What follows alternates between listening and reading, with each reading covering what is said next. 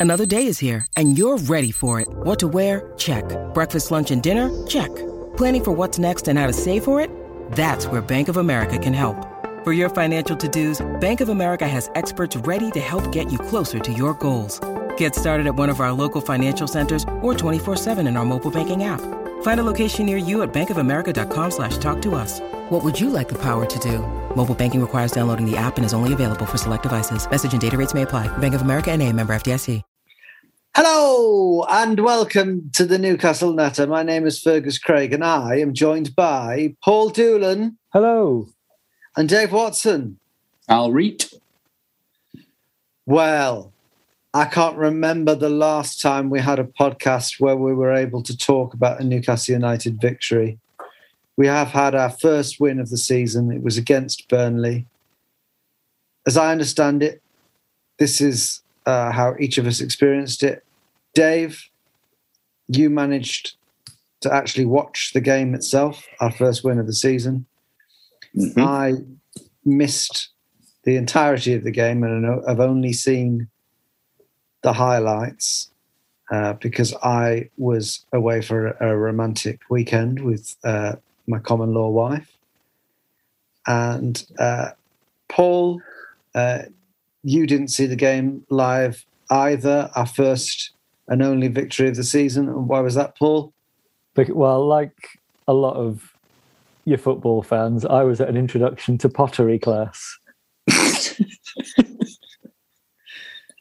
Which the annoying thing is now, because I did that and we won, I might have to look into doing one every week just to try and keep the run going.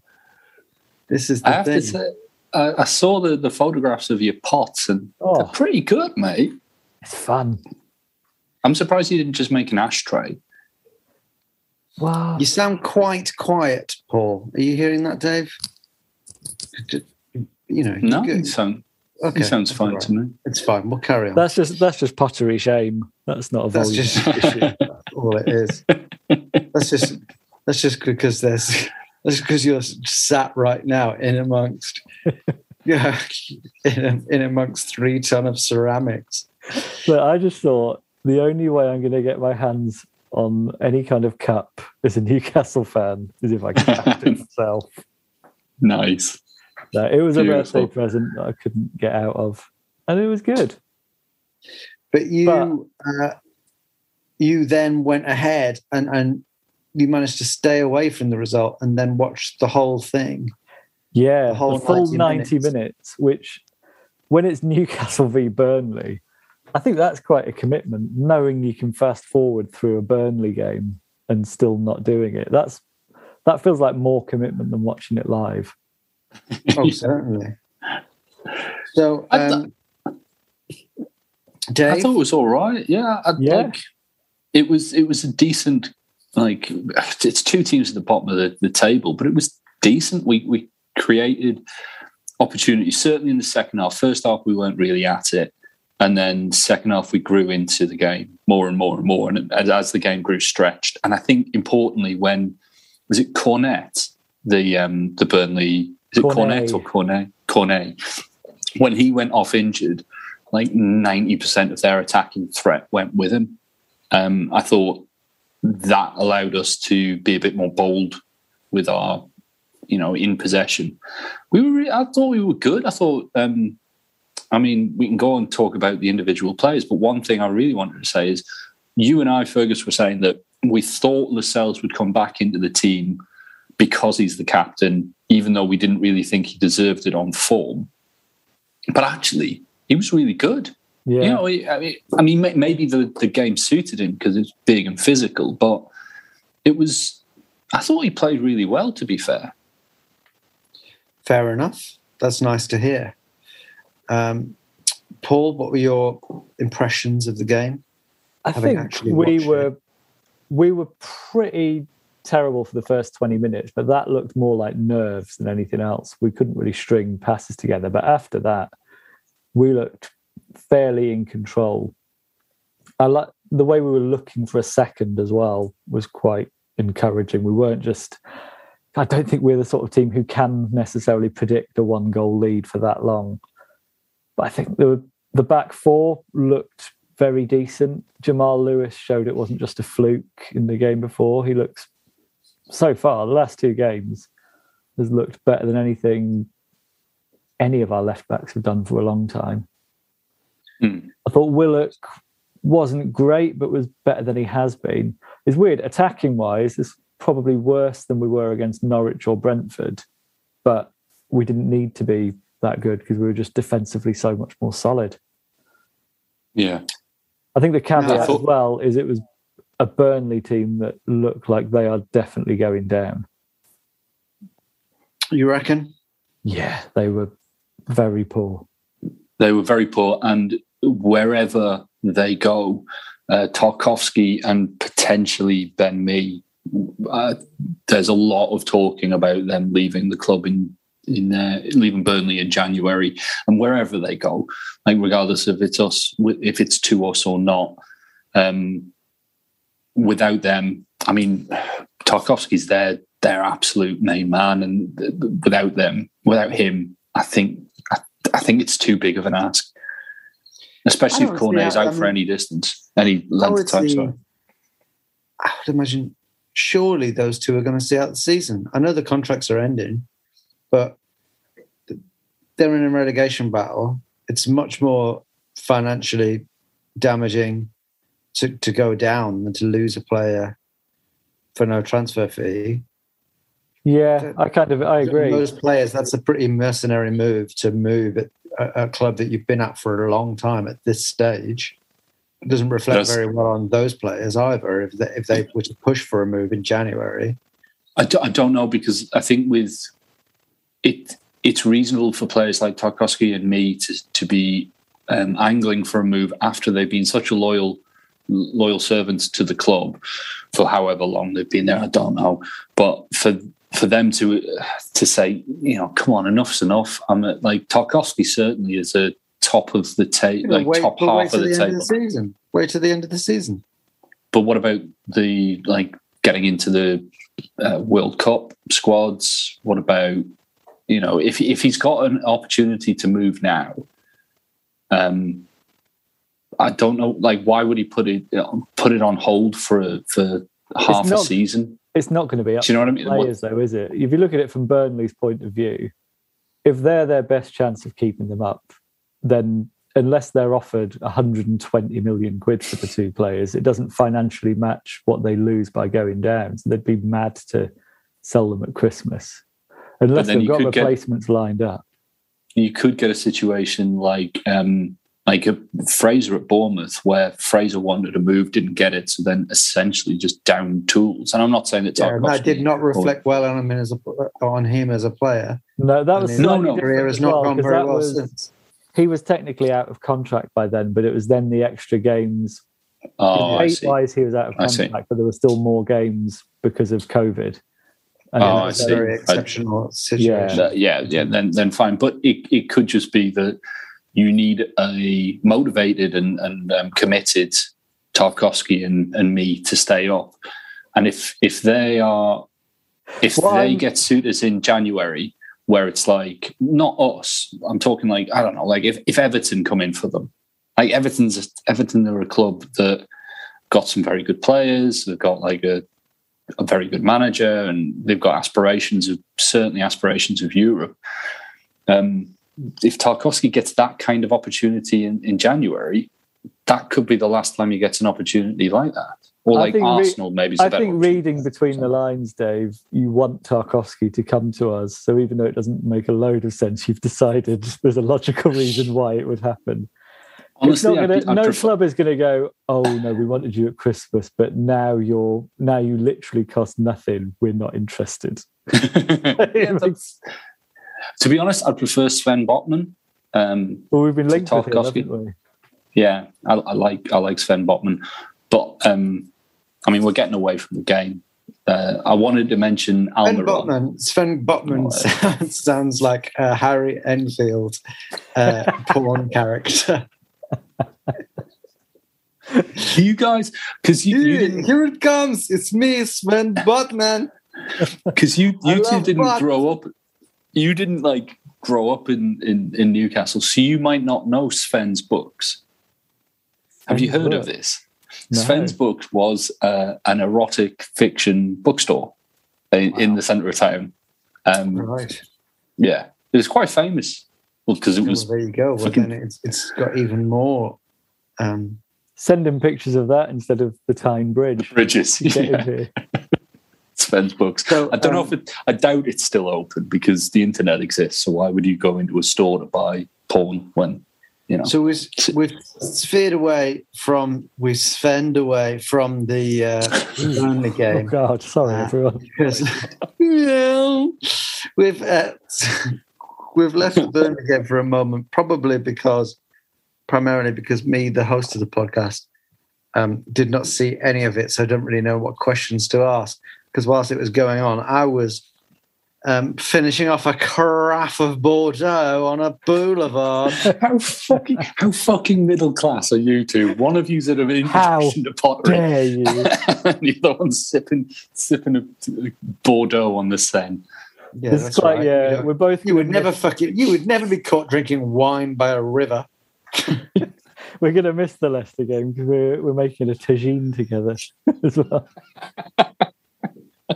True. um, so, uh, is what should I be asking before we well, have a break? To...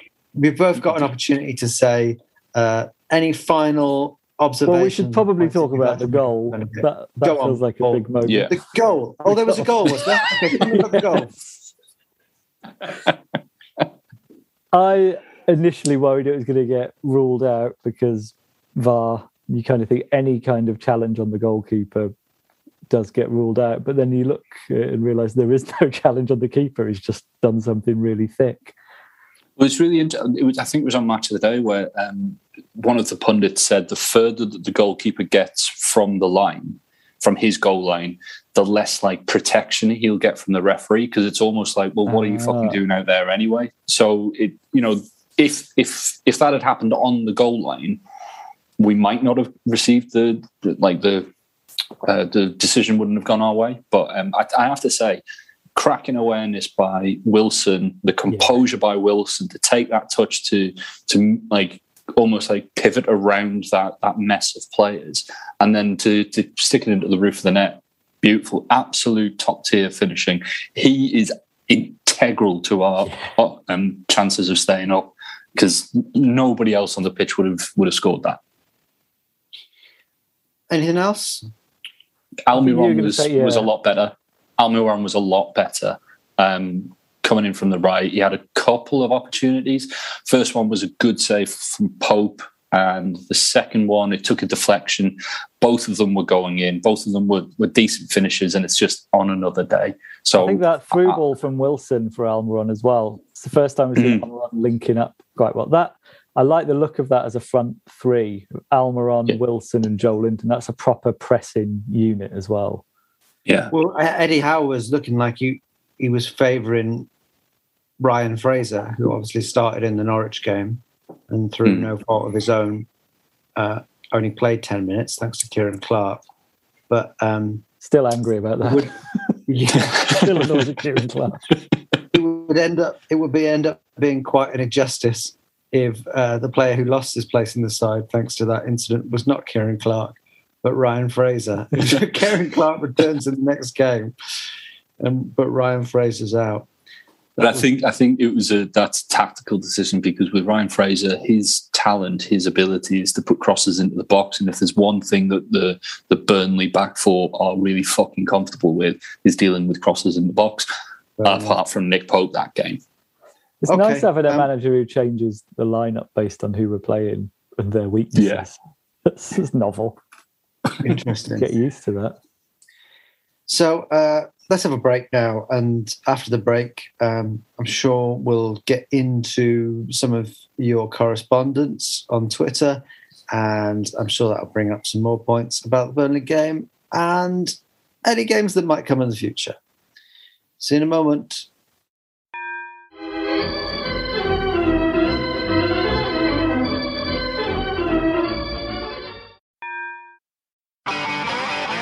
If you want an e bike that doesn't look like it's made for the shopping precinct, something that's less Mr. Bean and more Steve McQueen? Check out the range of bikes from London based Cooler King. From dope 250 watt city bikes to Harley Bobber inspired 750 watt beasts that can tear your face off while leaving your smile intact. Cooler Kings are made in limited numbers, yet highly affordable. Check them out now on the web at cooler.bike or find them on Instagram with hashtag coolerkingbike. Cooler.bike. E-bikes that are cool AF. Hello, welcome back to the Newcastle Natter. Uh, it's me, your host, Fergus Craig, still here with Dave Watson and Paul Dillon. And I don't know about you guys. I don't. I imagine you don't feel the same, but I, I just, I find it hard to get enthusiastic about podcasts after we've won.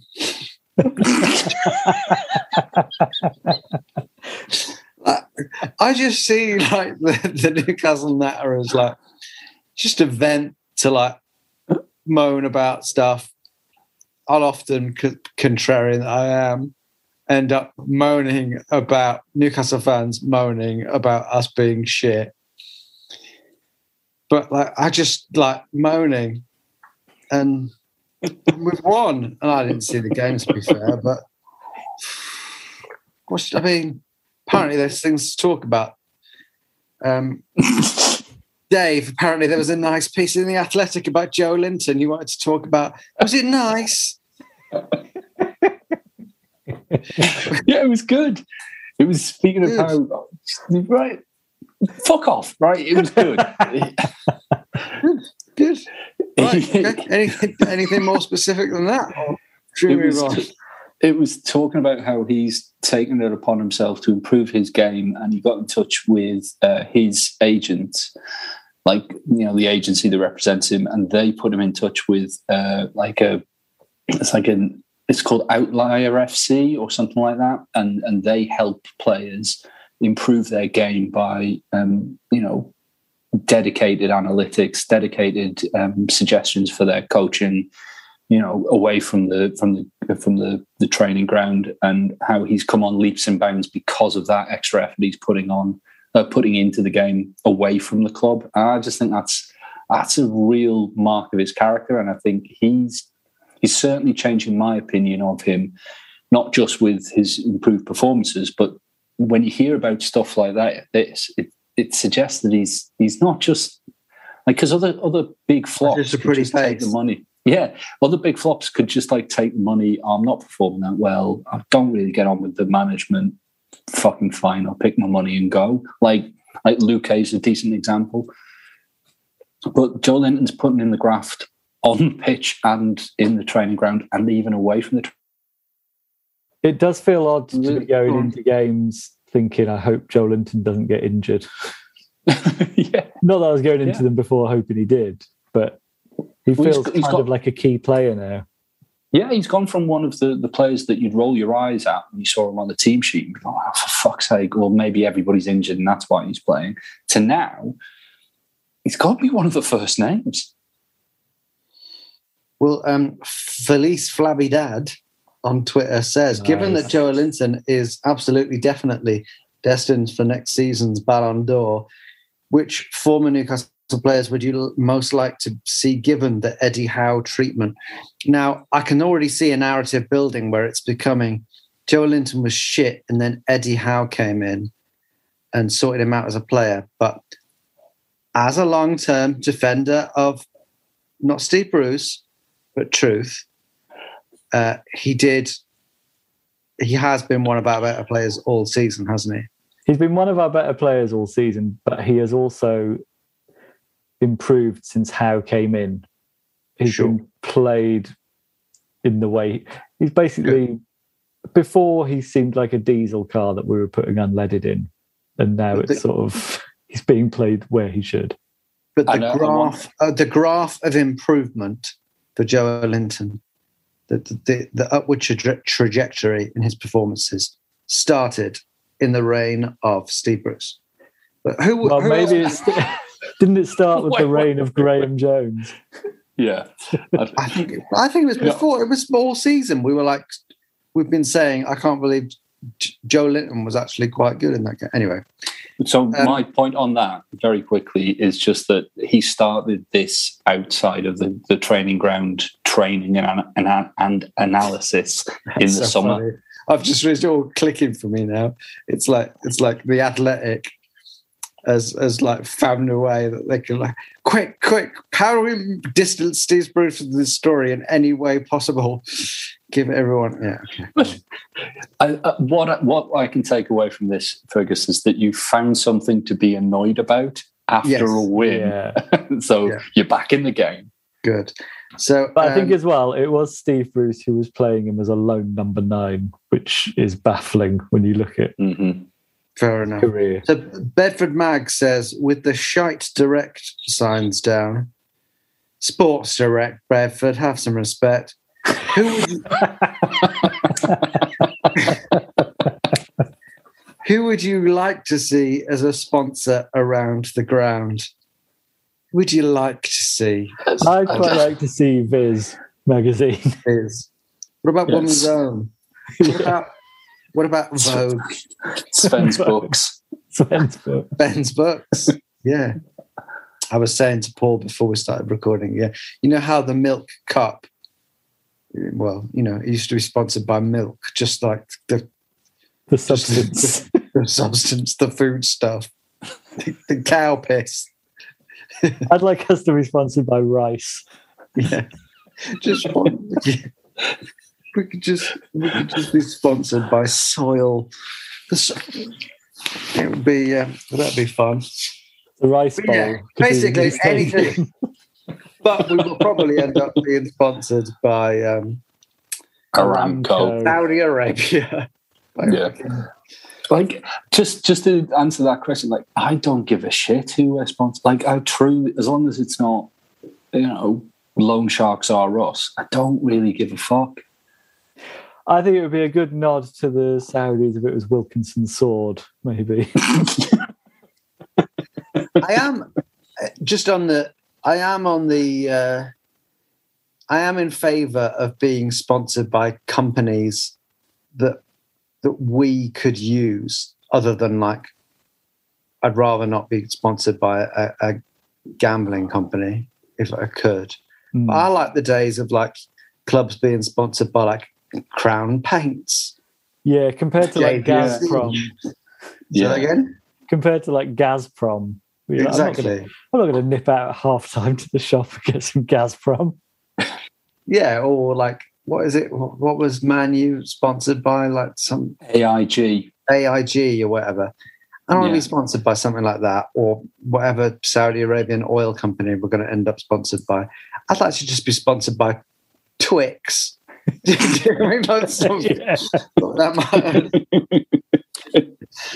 I tell you who'd be great, Newcastle Brown Ale, but yeah, sure. yeah, that yeah. would that would be all right. What were Greenalls? We were sponsored by them in the eighties, weren't they? What was Greenalls? Was that a beer? It was a holiday company, wasn't it? Greenalls. Because it, it, couldn't no, been a beer a, company. I think they were a Russian gas giant in the communist era. Is it not? Is it not like a, a cryptocurrency? Green yeah, Greenalls. I don't think so. oh, God, what were we sponsored by? Bitcoin. Uh, oh, that'd be awesome.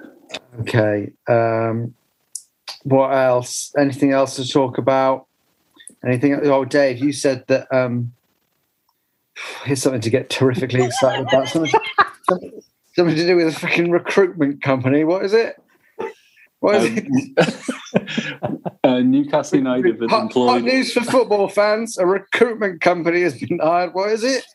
Dave, do you, do you feel like we've gone to meet our girlfriend's dad for the first time and he's a cunt? That's the vibe I'm getting from Fergus. Pretty much, yeah. do, do, do you want to know? Do you want to know? Well, I'm sure our listeners are on tenterhooks. Tell us about the recruitment company. um, Newcastle United have employed a recruitment company to try and accelerate their um, appointment of a director of football or a transfer director or whatever they call it. When it sorry, um, when it comes to editing, do you want me to put some fireworks over that?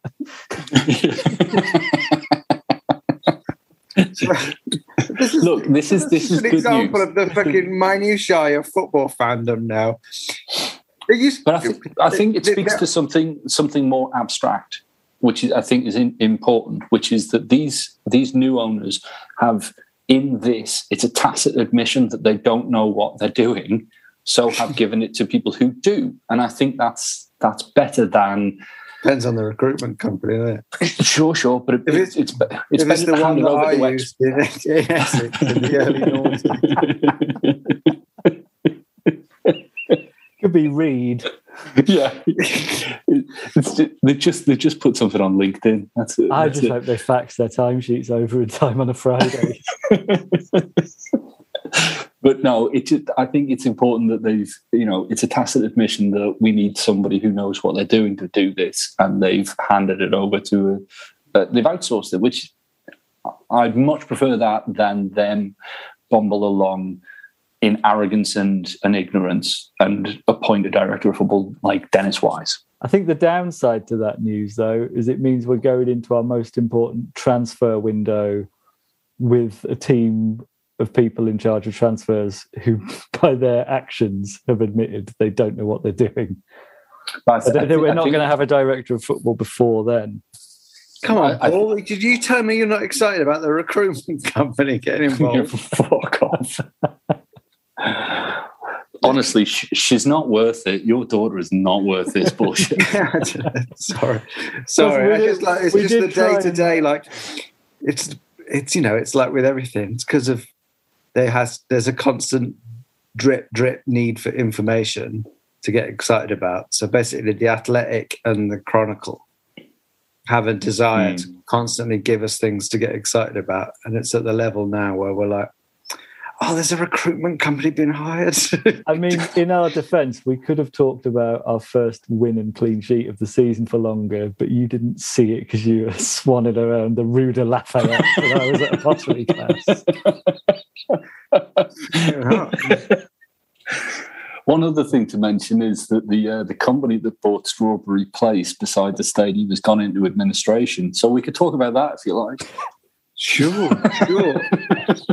How are um are we how, a town how, hall podcast now? we don't have the authority. Can you just give me a rundown of what the top five estate agents in the Newcastle area are at the moment, and how that might affect the club? So, uh, right. What else? I'm just going to search through here to see if there are any questions about football. Um, One Up Gaming says, I think with the players we have, we should still scrap 17th at worst. But with some smart loan signings, we could stay up easily, then build for next season. I think we will get three in three or four players in. What do you guys think? And there's um, sorry if I don't name you, but you know, there's a, a few questions which uh, perfectly reasonably uh, is the common theme at the moment. Who do you think will buy? Who do you think we should be buying? Any other names popping up. We've mentioned um, what's his name? Seymour Butts. What's his name? Sven, Sven Botman. Yeah. Who else?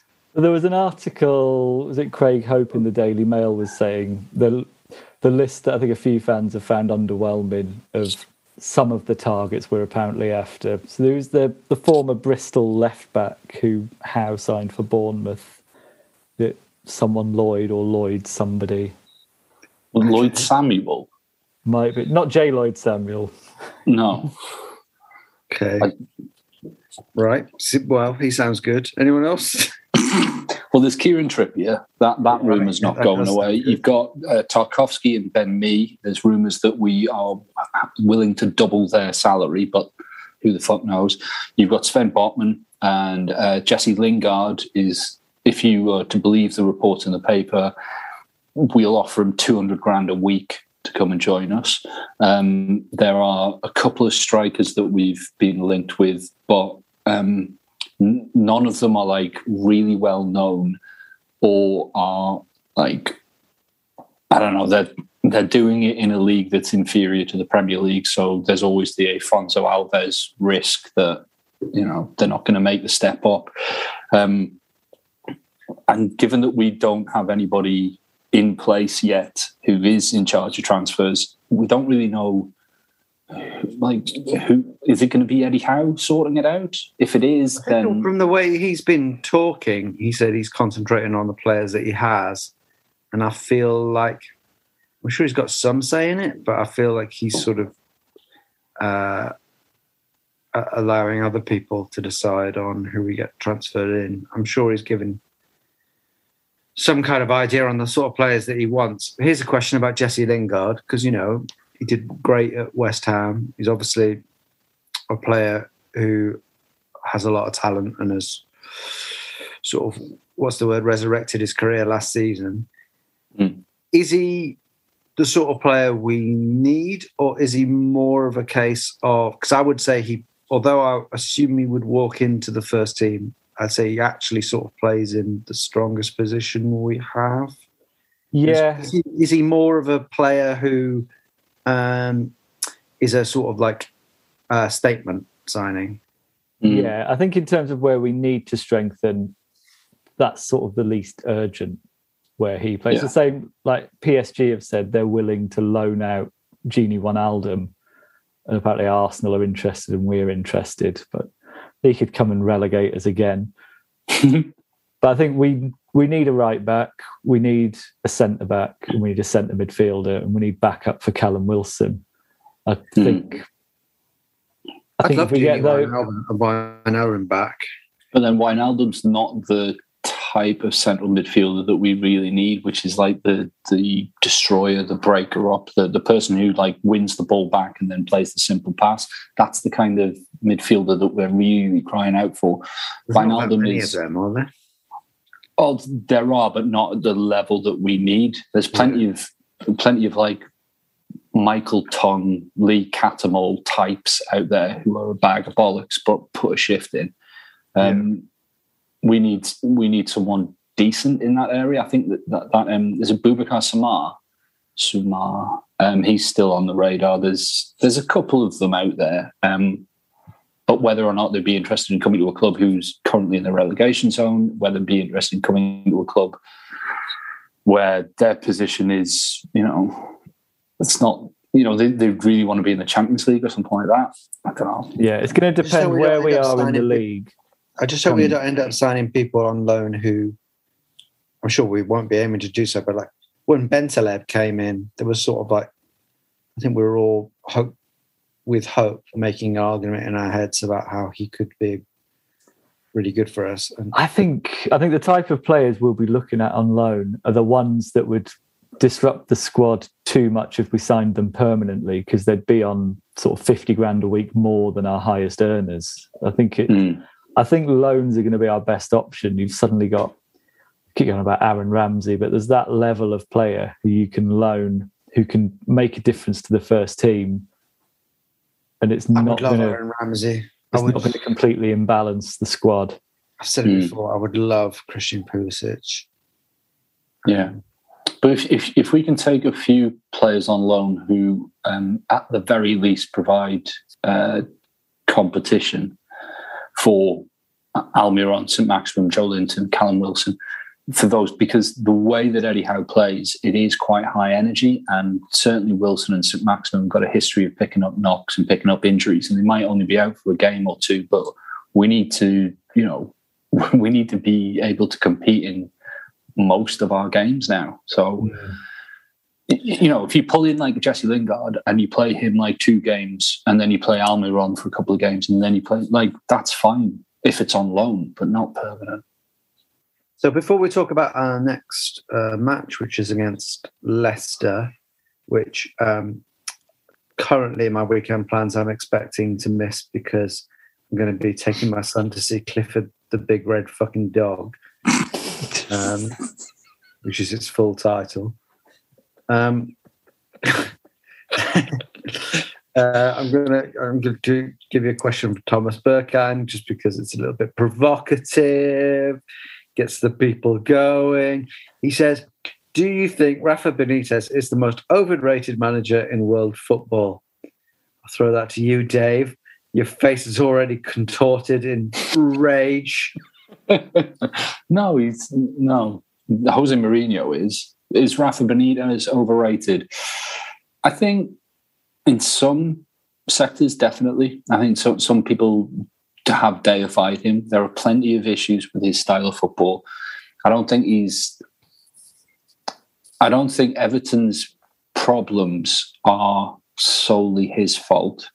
I think there's been something rotten in the state of Denmark for a while, and I think that he's he's not got the fans on side, which is always difficult for anybody. Like Steve Bruce, your your Paragon uh, found out. It's it's just not working out from there.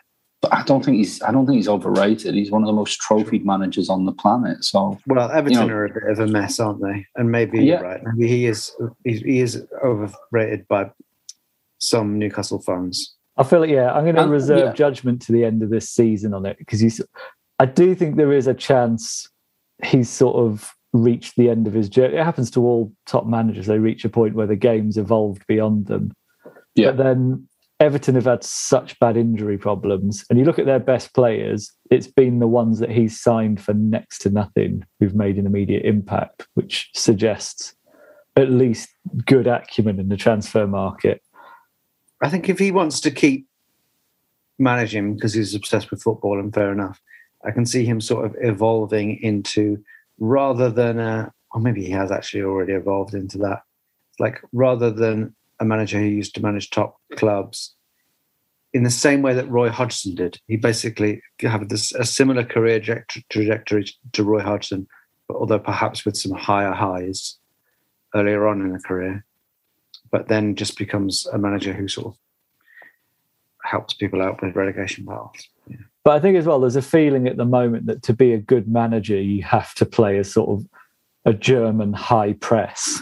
And mm. I would say you look at David Moyes versus Ralph Hasenhüttl, I know who I'd rather have in charge. It's not, you don't have to be a high pressing team to be a good manager.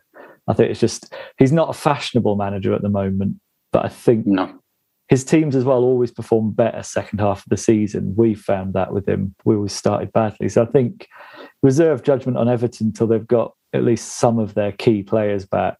And I was wondering if we're destined to see a, a return to long ball. Because like, you know, like high press was sort of um, brought into this is my very rudimentary understanding of it, that it sort of became the uh, the sort of like the antidote to tiki taka, and then it, it might become in the future a people will find that a way to beat the high press is just, just to fucking lump it past them. Well, if you look at Liverpool currently, they are the most accurate long ball side around.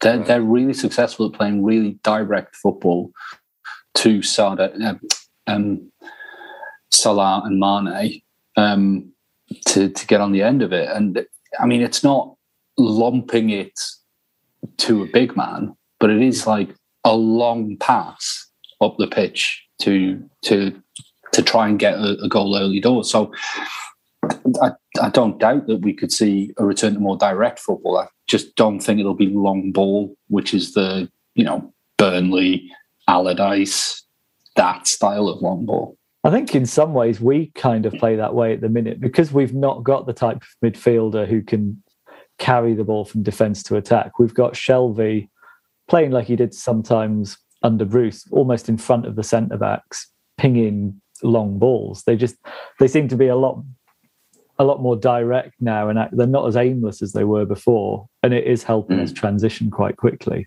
I don't think it's a, a bad system to play necessarily. No, because so, you've got options up there. Sorry, very quickly, Fergus. Because because we're playing like with a front three now. You've got a, he's got a few options, and whichever option he picks isn't completely surrounded by two or three yeah. of the defenders, as Joelinton was, because he was being played as a target man rather than a wide forward. Okay, so let's go into predictions for uh, Clifford the Big Red Dog. Uh, I think he's going to be red. I think he's going to be big. He's going to be big. My son asked me, "How big is Clifford the Big Red Dog?" I actually don't know. How big is he? I said maybe he's big as a house. How big is he? Predictions? How big? I say big as a house. Yeah. Yeah. Okay. So our next game is against Leicester on Sunday. I think it's on Sky. Um, where is it? Is it a home game or it's an away, away game? But it's Leicester, game. Leicester are playing away in Europe on Thursday night. Oh yeah, and isn't there like there's there's there's talk of there being some COVID in the Leicester camp, so maybe it'll get postponed anyway.